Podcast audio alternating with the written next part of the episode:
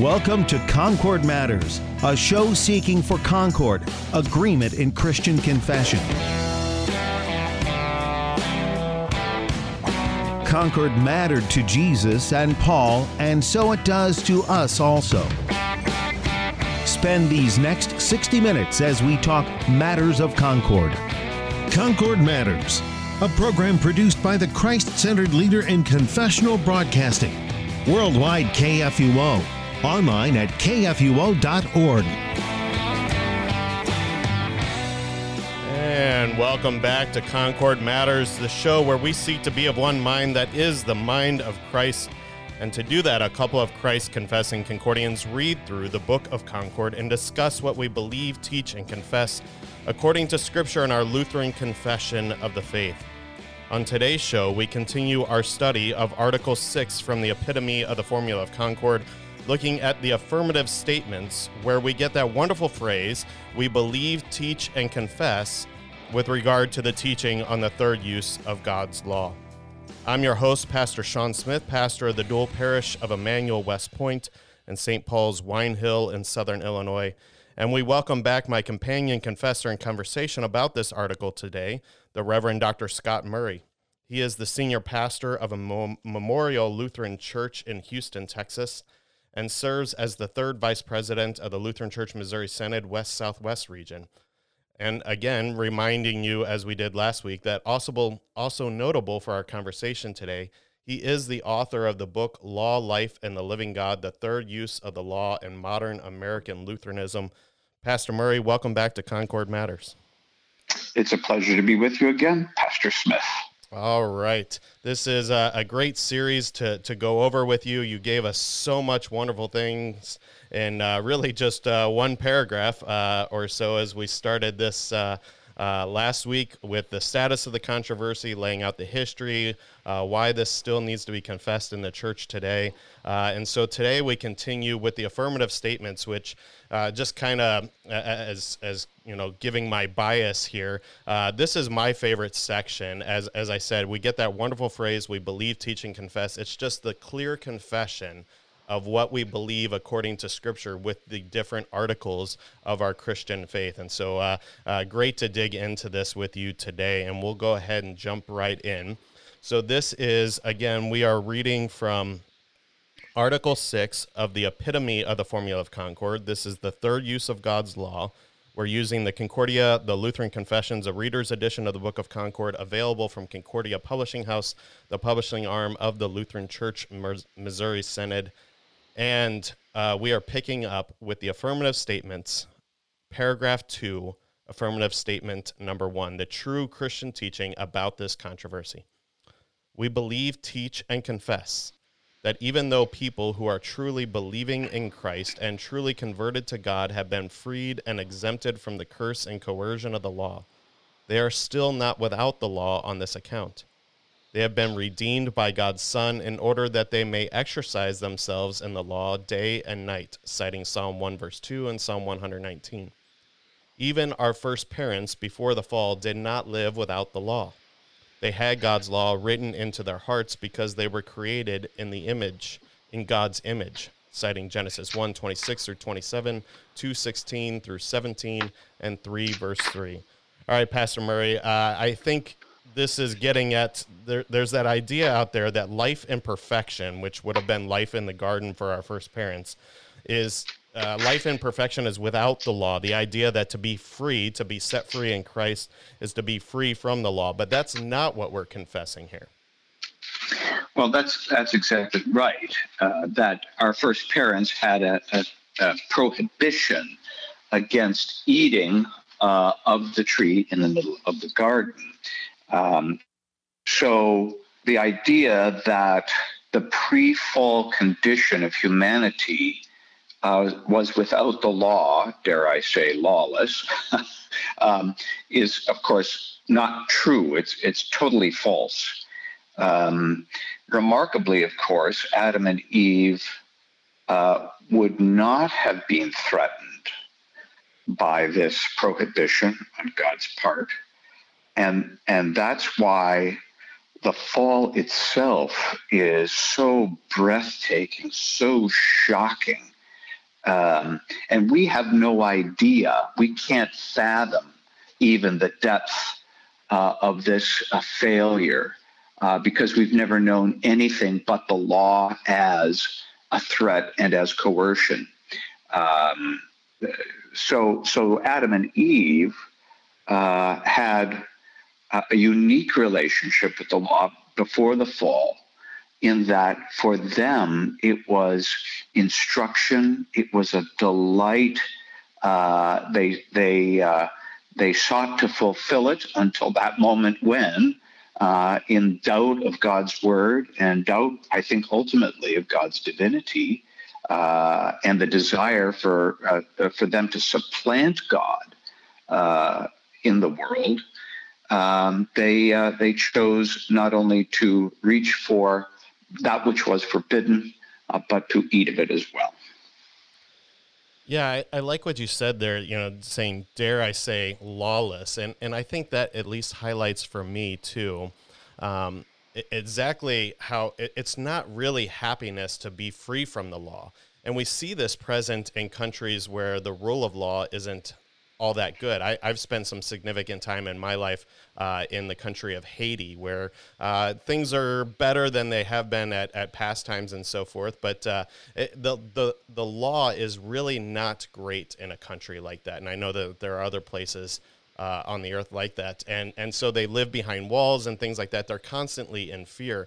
And, and really, you know, as we live in our country here in the United States, where we have good rule of law, uh, we live in relative peace and security. Uh, all present pandemics aside. Uh, but uh, uh, in, in general, because we have good rule of law, there's actually peace and security. And for me, that highlights the, the citing of Psalm 119 there, uh, which just, I mean, very long psalm, but uh, just again and again, you know, I love your law. I delight in your law. I mean, it just talks about this again and again, how the law is actually good for us. And so to be lawless uh, does not produce happiness, right?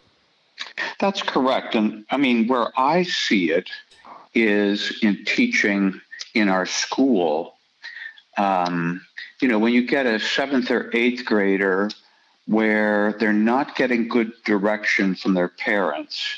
Uh, for example, I can remember a child who was permitted to stay up until all hours of the next day playing video games and was you know never required to sleep at specific times.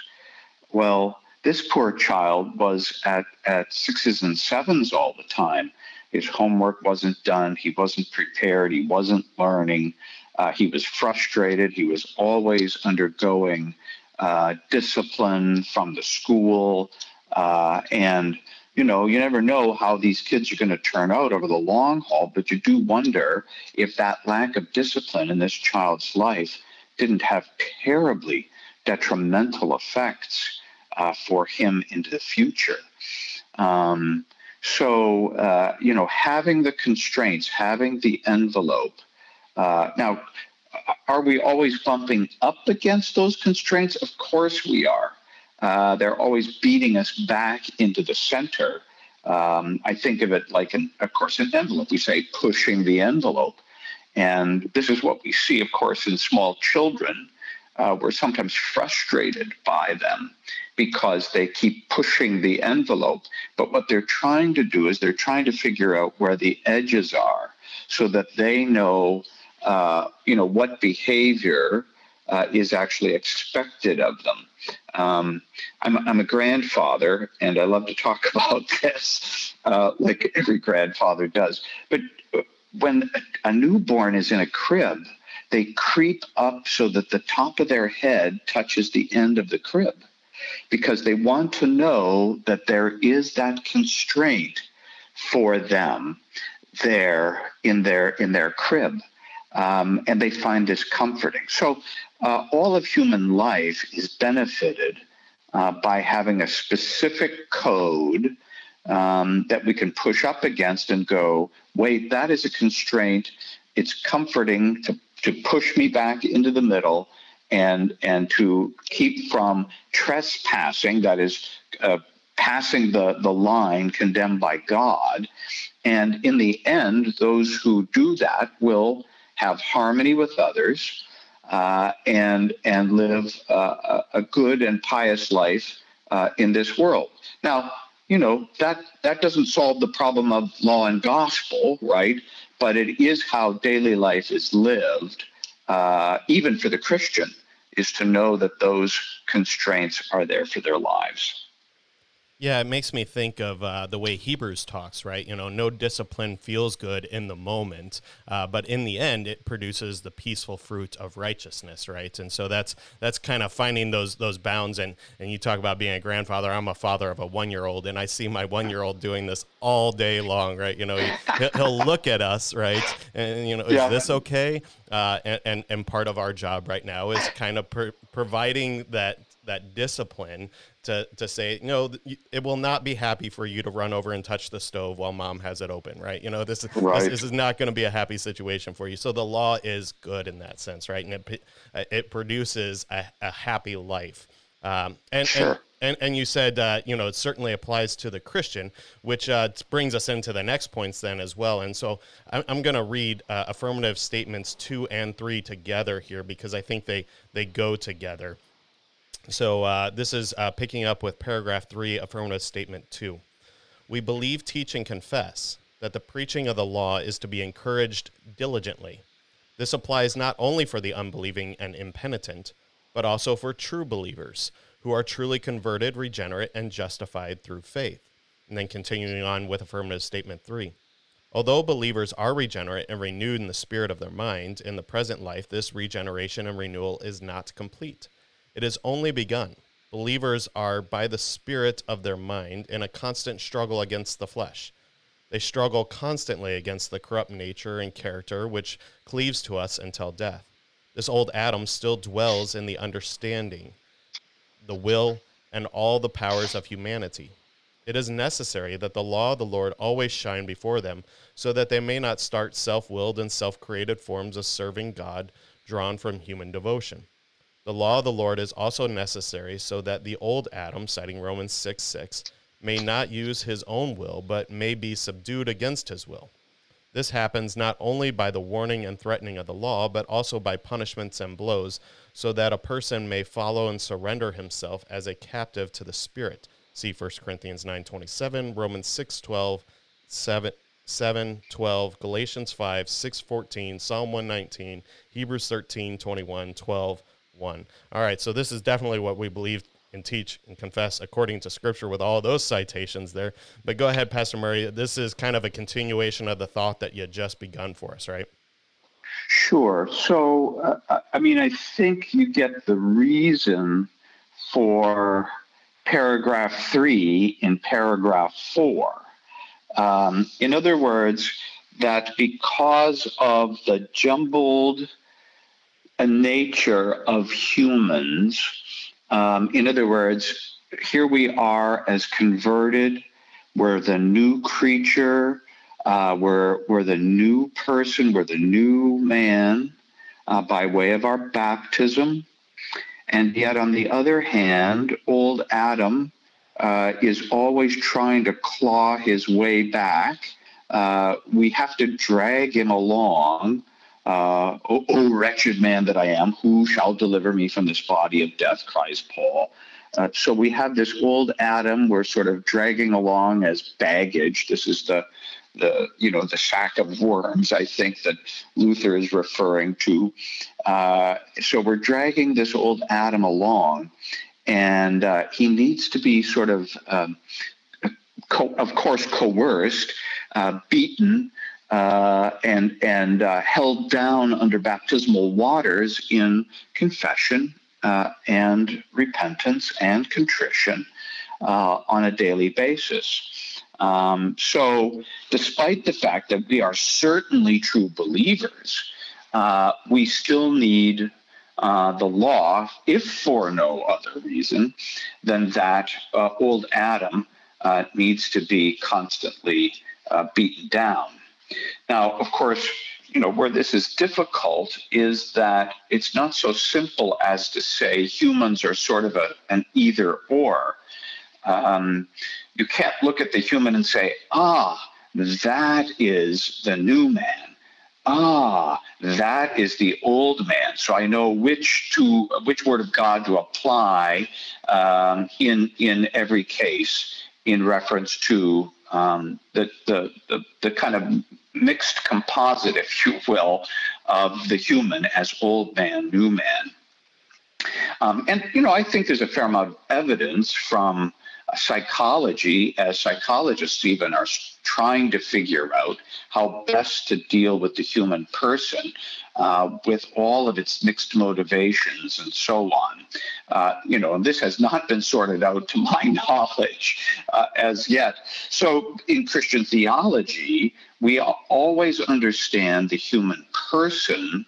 Um, every consti- uh, constitutive part of human uh, as divided at conversion uh, between this old man, new man. So then uh, the result is that the human person always needs to hear both law and gospel um, because every human person uh, is, is in fact suffering from this sort of divided character.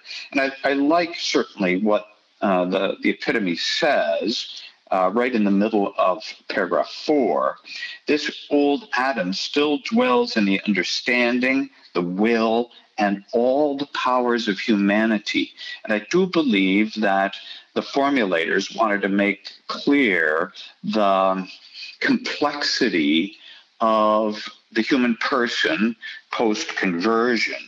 Uh, so notice the number of things listed there and and then sort of the all encompassing and all the powers of humanity um, so so it isn't so simple as to say oh yes uh, I know that only the gospel should be proclaimed here. Oh, yes, only the law should be proclaimed there um, for any individual person. So, law, law and gospel continue need, needing to be proclaimed uh, to every Christian believer. Absolutely right. Now, you, you, talk about beating back the old Adam there, and you brought in that, you know, even psychology recognizes this. Um, and, and, and I know also there at Memorial in Houston, you guys have a classical Lutheran school um, and, and my wife and I are proponents of classical Lutheran education as well, and, and part of that. Um, and, and this is an idea that we see even present in ancient philosophy, right? Aristotle and Plato certainly saw this at work as well, and, and plays out in what we do in classical education, right? That this is what training in virtue is all about, that we learn to subdue the the passions. Uh, right in the middle of paragraph four, there it says, um, talking about that old Adam, that he may not use his own will, but may be subdued against his will. Right. Uh, to, to me, that echoes back kind of that classical education of the training in virtue. Right. Certainly. I mean, this is the, the problem with progressivism in education because it presumes the basic goodness of humanity. and I don't know what about the 20th century's history is unclear in this regard. Um, I think it was Chesterton who actually claimed that original sin was the one Christian doctrine that was um, able to be proven by reason. In other words, you don't have to look around very far to know how deeply depraved humanity is on its own. Uh, and of course, classical education, especially Lutheran classical education, uh, begins with the presupposition uh, that old Adam in every child has to be beaten back.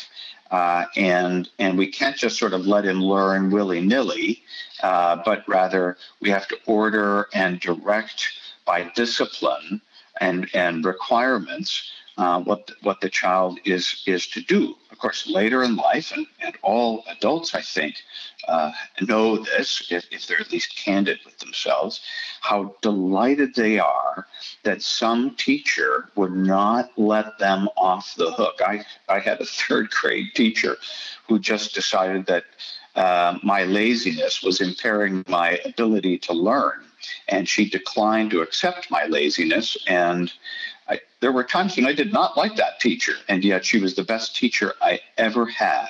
uh, what what a huge difference she made in my life. So you're you're grateful for that discipline, um, even if it causes some calluses on your fingers from having to rewrite things, as it was for me as a third grader.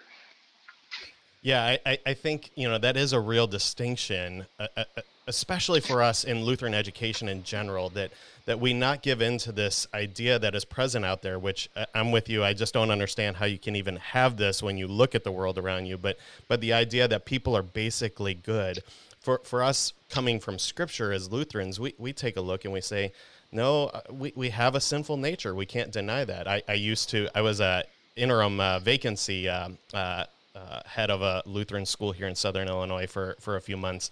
And I remember uh, parents coming to me uh, you know, just completely surprised that their child was acting out and things like that. And I said, well, why is this a surprise to you? We're, we're a Lutheran school. We, you know that he has a, a sinner in him, right? You know, he, he is a sinner. Uh, he is also yeah. a saint as well. And, and then this, this brings in what you were talking about there. And part of, um, you know, beating down that old Adam, you know, you, you need the law and the gospel um, and, and the right distinguishing of it to, to, to lead us in the way of righteousness, right? And I, I think Pastor Paul is the first that, I mean, it's so obvious, but uh, Pastor Paul uh, is the headmaster at your uh, classical Lutheran school there in Houston.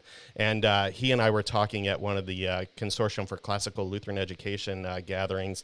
And he was talking about, you know, this is exactly what Luther does in the catechism. when we talk about baptism, right? You know, that he encourages us to daily get up make the sign of the cross, reminding ourselves of our baptism and drowning that old sinful man, right? That a new man may arise. This is this is exactly what Luther is leading us in, uh, and again should be foundational for us in our Christian life, let alone in our Christian education, right? Well, absolutely. Uh, one of the funniest things I've ever heard from uh, a school parent was, "My child would never lie," and this misses uh, the reality uh, on a number of levels. Number one, it misses it biblically. Uh, number two, um, it's so Pollyanna. Uh, you can't possibly have been paying any attention to your child's actual life uh, or actions to come to this conclusion. Um, I, I, tell people that um, the only the only person who can conclude that there's no original sin and that infants don't have original sin is someone that's never had one to take care of. Uh, you know, the infant is the most self-centered human being. Uh, from from birth, they they perhaps have some inkling of mother, and you're grateful for that. Uh, but all they're really thinking about is a dry diaper, a full belly, uh, and a warm bed.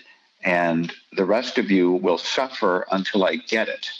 Um, and so uh, original sin is quite obvious, uh, especially in children uh, from the earliest age. And this is where, you know, the law shows us uh, the desperate need of all people, uh, including infants, uh, for baptism and for the forgiveness of sins that comes through it, and the death of old Adam uh, and the raising to newness of life that, that comes in and through baptism. And again, this is why uh, the, the passages, you know, would also include Romans 6 in its entirety, it seems to me, uh, when talking about uh, this, this business of the third use of the law.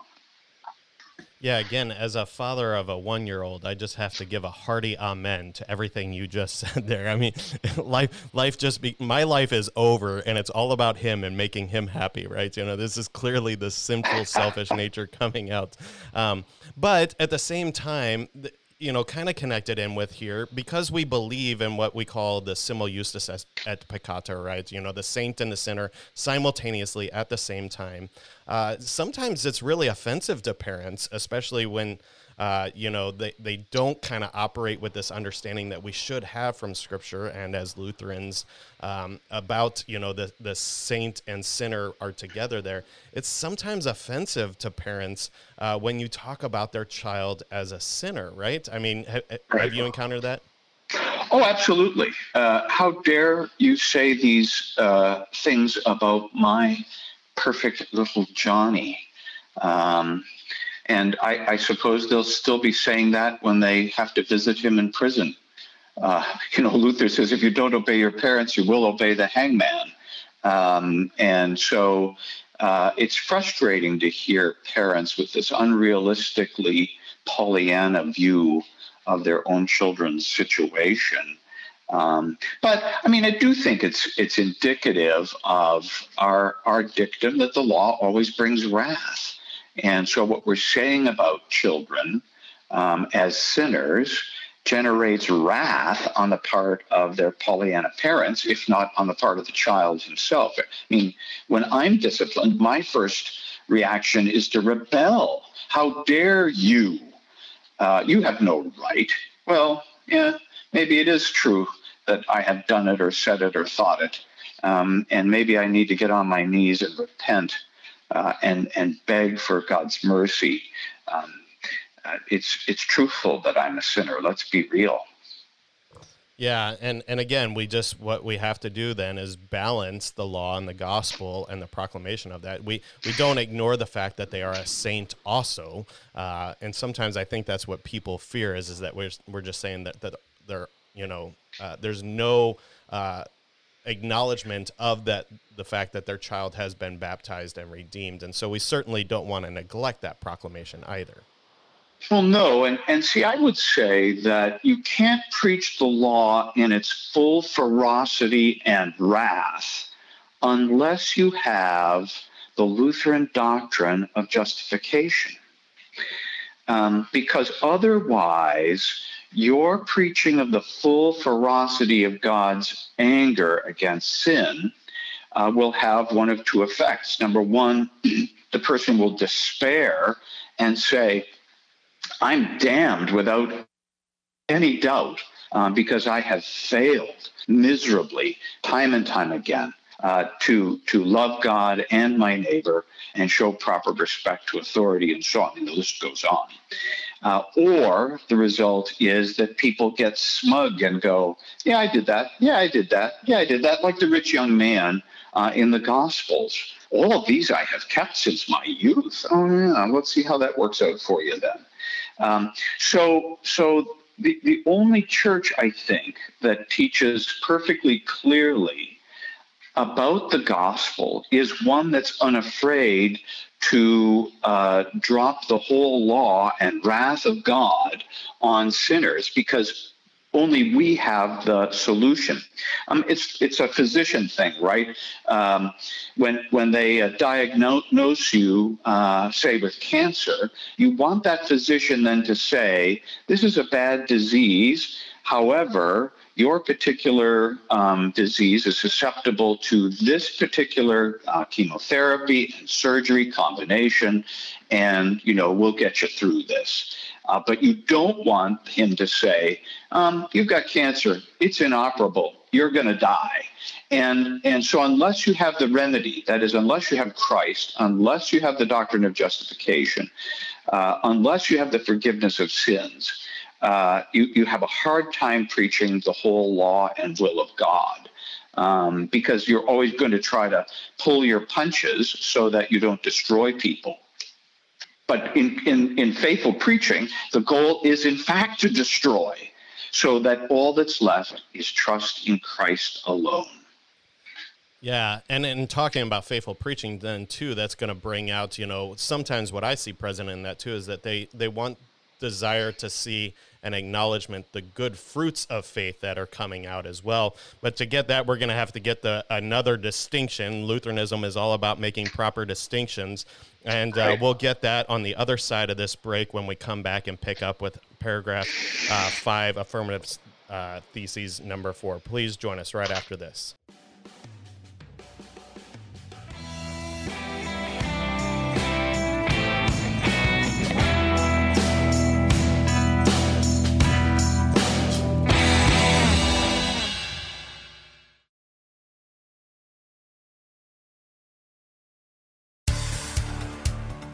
Hi, I'm Gary Duncan, the Executive Director of KFUO Radio. We are all impacted by the coronavirus pandemic. All of the KFUO staff is practicing social distancing by working from home offices and temporary home studios. Our promise to you is that we will continue to bring you the word of Christ in our programming and worship services, the clear message that we've been proclaiming since 1924. During this worldwide pandemic, we will continue to share the comfort of Scripture. God is our refuge and our strength, always ready to help in times of trouble. So we will not fear when earthquakes come and the mountains crumble into the sea. That's from Psalm 46 1. Thank you for listening and supporting KFUO Radio, and rest assured that when you turn on the radio, click on our live stream, or download your favorite podcast, we will be here proclaiming Christ for you anytime, anywhere. KFUO.org.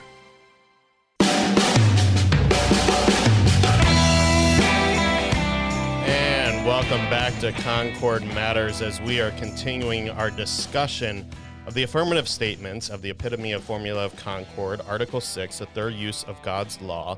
And we were just saying right before the break as pastor murray was leading us in in the clear preaching of justification once again we're back to that chief article of our christian faith and how it relates here uh, the proper distinction of law and gospel. Uh, but also then as as we do in lutheranism we're also going to need to make a proper distinction when it comes to the works of the law and the fruit of the Spirit and how we see that work out. And so we're going to pick up here with uh, paragraph five, affirmative statement number four of this Article six. And I'm going to go ahead and cover also uh, affirmative statement number five, paragraph six, and uh, read these, and then we'll, we'll discuss this proper distinction. Now consider the distinction between the works of the law, citing Galatians 2:16, and the fruit of the Spirit citing Galatians 5:22 through 23. We believe, teach, and confess that the works of the law are those that are done according to the law. They are called works of the law as long as they are only forced out of a person by teaching the punishment and threatening of God's wrath. Then, affirmative statement number five, paragraph six. Fruits of the Spirit, however, are the works wrought by God's Spirit who dwells in believers. The Spirit works through the regenerate. These works are done by believers because they are regenerate, regenerate spontaneously and freely. They act as though they knew of no command, threat, or reward. In this way, God's children live in the law and walk according to God's law. St. Paul calls this the law of Christ and the law of my mind in his letters. See Romans 7:23 through 25, 8:7, 8:2, and Galatians 6:2. So, Pastor Murray, go ahead and take us away here. Uh, help us understand this distinction between the works of the law and the fruit of the Spirit. Sure. Well, it has to do, I think, primarily with coercion. Um, the works of the law are those works, according to the law, that are coerced from us uh, by way of the law's threats uh, the the uh, fruits of the Spirit or fruit of the Spirit uh, are works. I mean, we have to don't lose track of that. They are works, but they're worked by God's Spirit uh, who dwells in believers, as the epitome says. So, um, so both things are happening at the same time in the Christian life. In other words, we're facing the law as a coercion, and that results in works, uh, the works of the law, uh, which are in no way, shape, or form justifying. Uh, but as a gift, we also are um, having worked in us by the Spirit, uh, not by coercion, uh, this this uh, service that we would provide uh, to others. So these these are the works of the of the Spirit.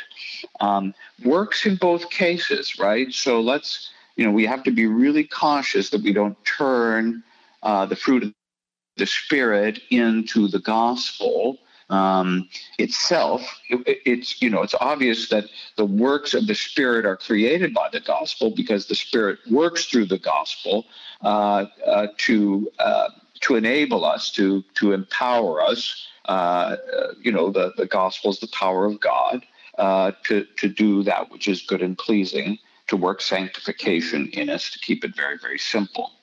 Um, so, and, and this is done uh, in the new man or by the new man or through the new man in the spirit, uh, as though there was no coercion at all. That there's delight in the law of the Lord, uh, you know, as the psalmist says, uh, and on it he meditates day and night. So, um, so this is the way we are uh, as converted, regenerate persons. Uh, we are coerced uh, by the law insofar as we still drag along, you know, the, the worm sack of old Adam uh, as it infects uh, our whole person or, or divides our whole person, maybe is a better way to put it. Um, so, so the Bible does make this distinction, um, but of course, it does seem to me uh, that these works of the Spirit um, are still normed by the law. Uh, they remain works, um, and the law is telling us that which is uh, pleasing to God, uh, and and gives us again uh, that envelope. Although you know, I think the works of the Spirit are always turning us in toward uh, what is good and God pleasing. Um, it's it's not sort of you know beating us away from the edges. Now, last week we talked about the threefold functions of the law, uh, sometimes called the uses of the law, as we see that even present in the title here. Uh, does does this, you know, facing law as coercion or as gift uh, play into that threefold function at all? Yeah, I would say so. I mean, certainly, again, uh, this has to do with the complexity of humans, and and so um, and we'll talk maybe about this when we get into paragraph seven. Uh, um, but, you know, every uh, word of law, I think, can function um, in the human person uh, and simultaneously uh, be all three uses, really, or at least two uses, the second and third. Um, you know, it, it always is a threat to us. It always brings wrath. Uh, and on the other hand, um, insofar as we are regenerate, we're looking at this in, as instruction, um, as knowing uh, that which is pleasing, and of course, advising uh, as to what should be uh, avoided and that which is not pleasing uh, to God. And I, I, think, you know, the, the classic example from the Reformation is um, the man made uh, pieties of monasticism, uh, which were thought to be not only uh, you know, great, but even superior to uh, baptism. Luther, of course, brings us back to a simpler piety, one that says, I know what is good and pleasing to God because God's own word has said so. And that which is beyond or outside of that is not necessarily pleasing to God, is not divine worship. Um, and and that which you know is not of faith is sin. So uh, we walk away from those things that might be coercive. Certainly, the monastic rule was certainly coercive, um, but it was not not pleasing to God. So as we said last week, in some ways, the third use of the law provides a certain freedom in that it it turns us away uh, from obeying uh, the the uh, beggarly, earthly, or worldly um, spirits, as St. Paul puts it in Galatians. Okay, and then I was wondering about this too. So I, when I was a young pastor, I uh, ill-advisedly, I'll say this right out from the start, uh, in teaching about the law in a confirmation class in the Lutheran school, um, there was a baseball bat in the room. And so I picked up the baseball bat and I stood next to one of the students and I said, Now, what keeps me from using this baseball bat on this student? And I kind of just held it there. And uh, of course, they went home and told their parents that Pastor was going to hit them with a baseball bat, and that was not the point of the lesson at all. Uh, so I, I, don't use this uh, image anymore. But uh, you know, I was I was teaching them that it's it's the threat, it's the coercion of the law that that was is at work restraining me there, right?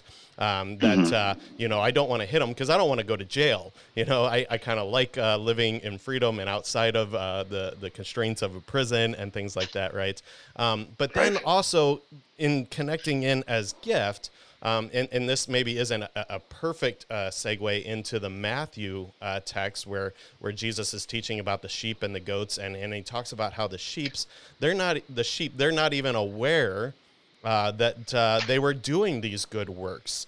Um, that uh, you know the, the the the goats were you know, kind of doing it under only the threat and coercion. You know, they were only doing it because they, they didn't want the wrath, and and it actually doesn't serve them in the end, right? Uh, it's not good enough that I don't want to go to prison uh, in doing the law, um, but but the the works done in faith of the sheep.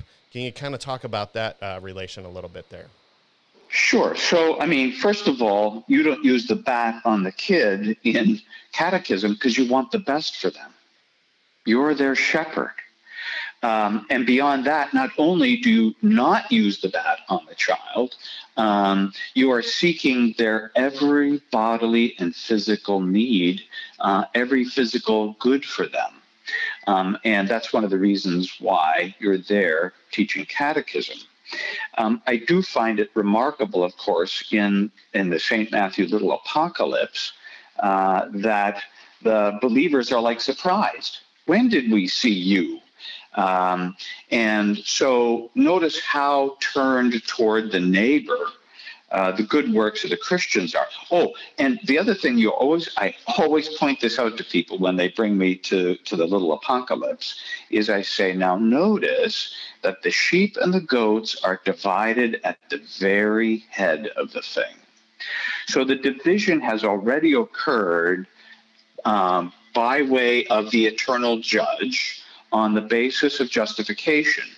Then we turn around and say, okay, now what are the evidences of these things?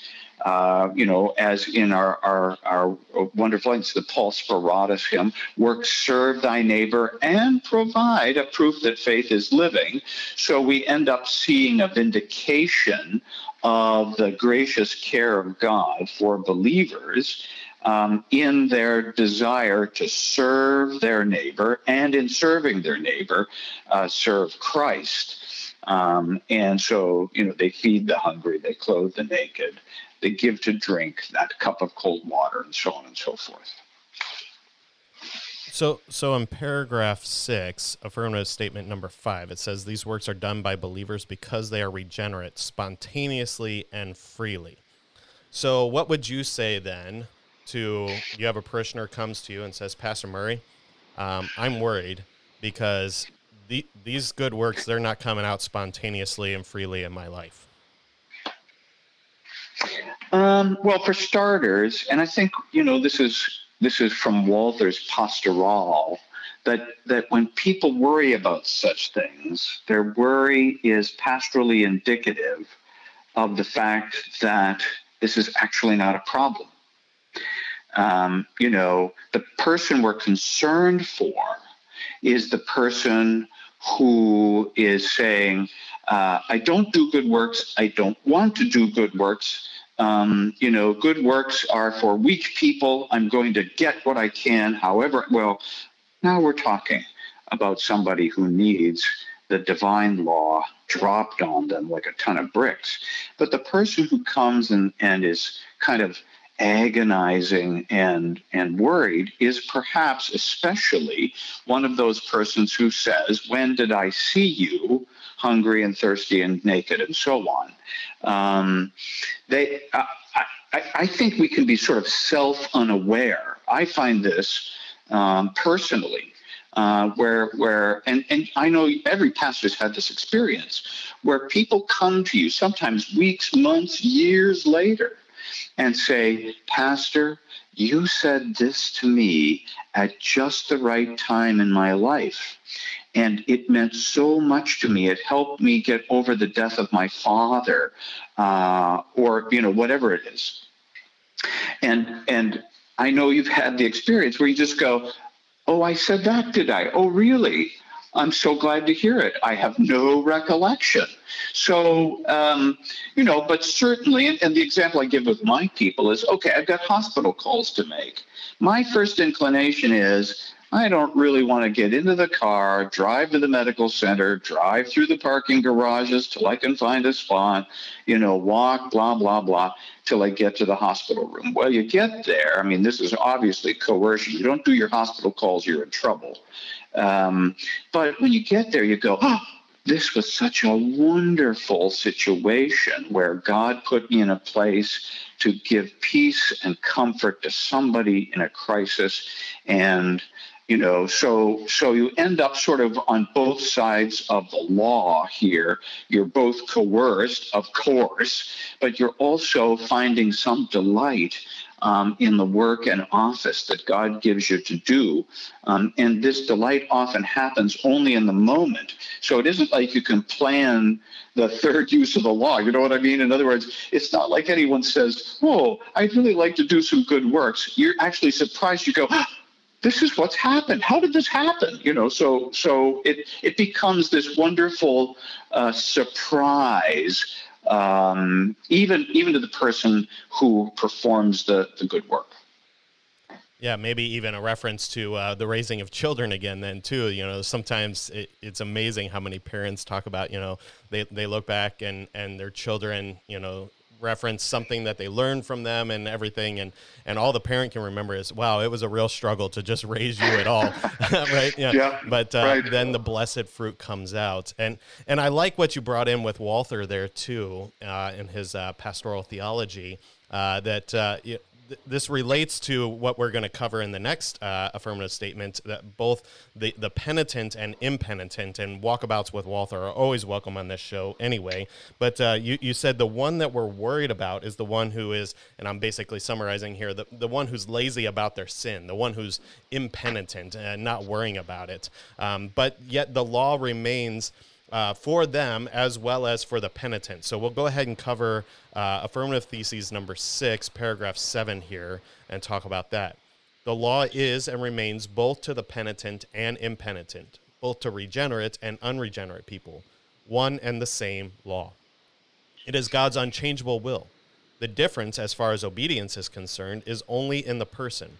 For one who is not yet regenerate follows the law out of constraint and unwillingly does what it requires of him, as also the regenerate do according to the flesh. But the believer, so far as he is regenerate, acts without constraint and with a willing spirit to do what no threat of the law, however severe, could ever force him to do. All right, so go ahead and lay that out for us, Pastor Murray. Sure. So, I mean, again, and, and this is, I think, sort of the big punchline to the epitome, at least, uh, epitome six, um, that uh, that the law remains the law. And so, for both the believer and the unbeliever, the regenerate and the unregenerate, uh, the law is still there for them. Uh, what what is the difference? Uh, has, has to do not with the law, not with God, and to some degree, not even with the content of preaching. It has to do with the difference in persons, right? Um, so the difference as far as obedience is concerned is only in the person. So you have the unregenerate person who's simply looking at the law as a complete absolute threat um, and on the other hand, you have the believer who sees it, I think, both, you know, not as a believer, but but the believer who's both old man and new man sees it both as a threat and as uh, an instruction, a blessing, uh, a, a very good, pious direction for his life. And so uh, we have to keep straight that, you know, as we deal with the law, the difference on how people respond to it really has to do with anthropology, not the content of the law itself. All right, and as as it pertains to the life of be- the believer, then too, I th- I think we're going to push forward here and get just the one negative statement that we have on this article, and kind of bring these things together here too of why we would reject any teaching that is contrary to what we have just laid out here. So this is. Uh, uh, paragraph 8, the one negative statement under this Article 6. We reject the teaching that the law must not be applied to Christians and true believers in the way and degree mentioned above, but only to unbelievers, not Christians and the unrepentant. such a teaching would be erroneous, which harms and conflicts with Christian discipline and true godliness. I think this really kind of helps us bring together everything that we talked about as we talked about discipline and and and the training and righteousness uh, that uh, we we have with a clear confession of this. Why is this so dangerous then that we need to reject this teaching? Uh, well, I mean, because nobody has the right to simply reject any portion of the Word of God. Um, it, it, it's certainly um, a fourth, third, and first commandment issue. Um, you know, we, we, don't get to uh, pick and choose. Um, the, the Word of God isn't a buffet, um, it is the divine speech. And we are bound as Christians uh, to proclaim it in its fullness and wholeness in both law and gospel to both believers and unbelievers.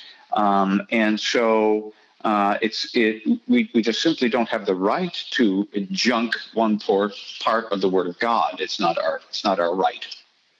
Yeah, would this come in with the uh, the teaching of what we call antinomianism? There is no law, right? Uh, which connects us back to the first affirmative statement that you know, at no point in from creation onward were we ever antinomian, were we without the law, and so we can't just simply do away with it because in a sense that's what adam and eve tried to do and it kind of led to our whole problem in, in, in the first place right? Right.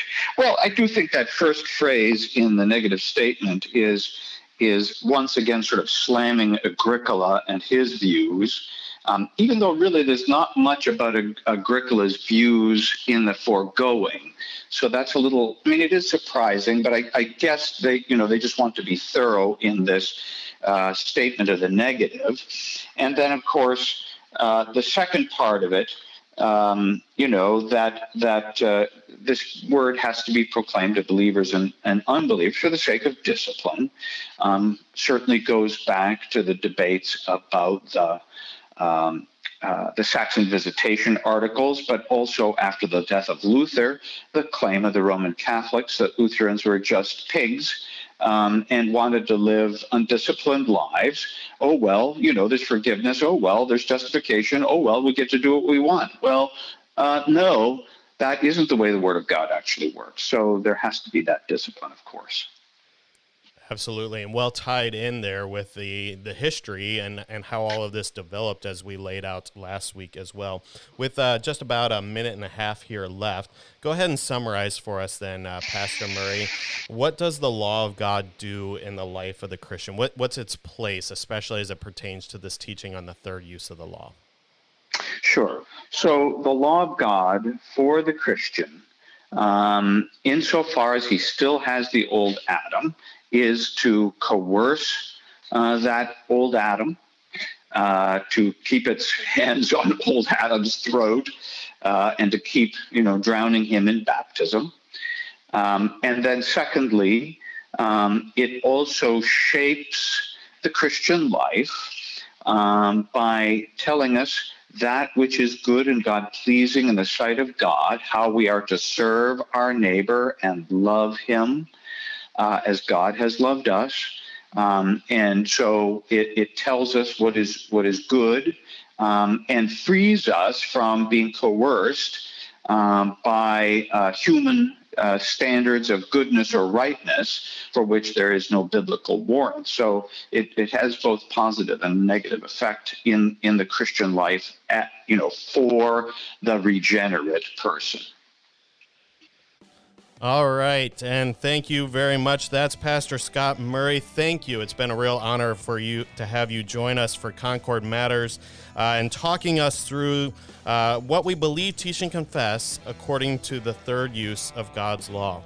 And if you have a question or comment that you would like to leave for us to address the next time we convene for Concord, you can leave us a message by phone 314 996 1542 Email kfuo at kfuo.org, on social media at kfuo radio. Thank you, dear listener, for stopping by today. And until next time, keep confessing, church.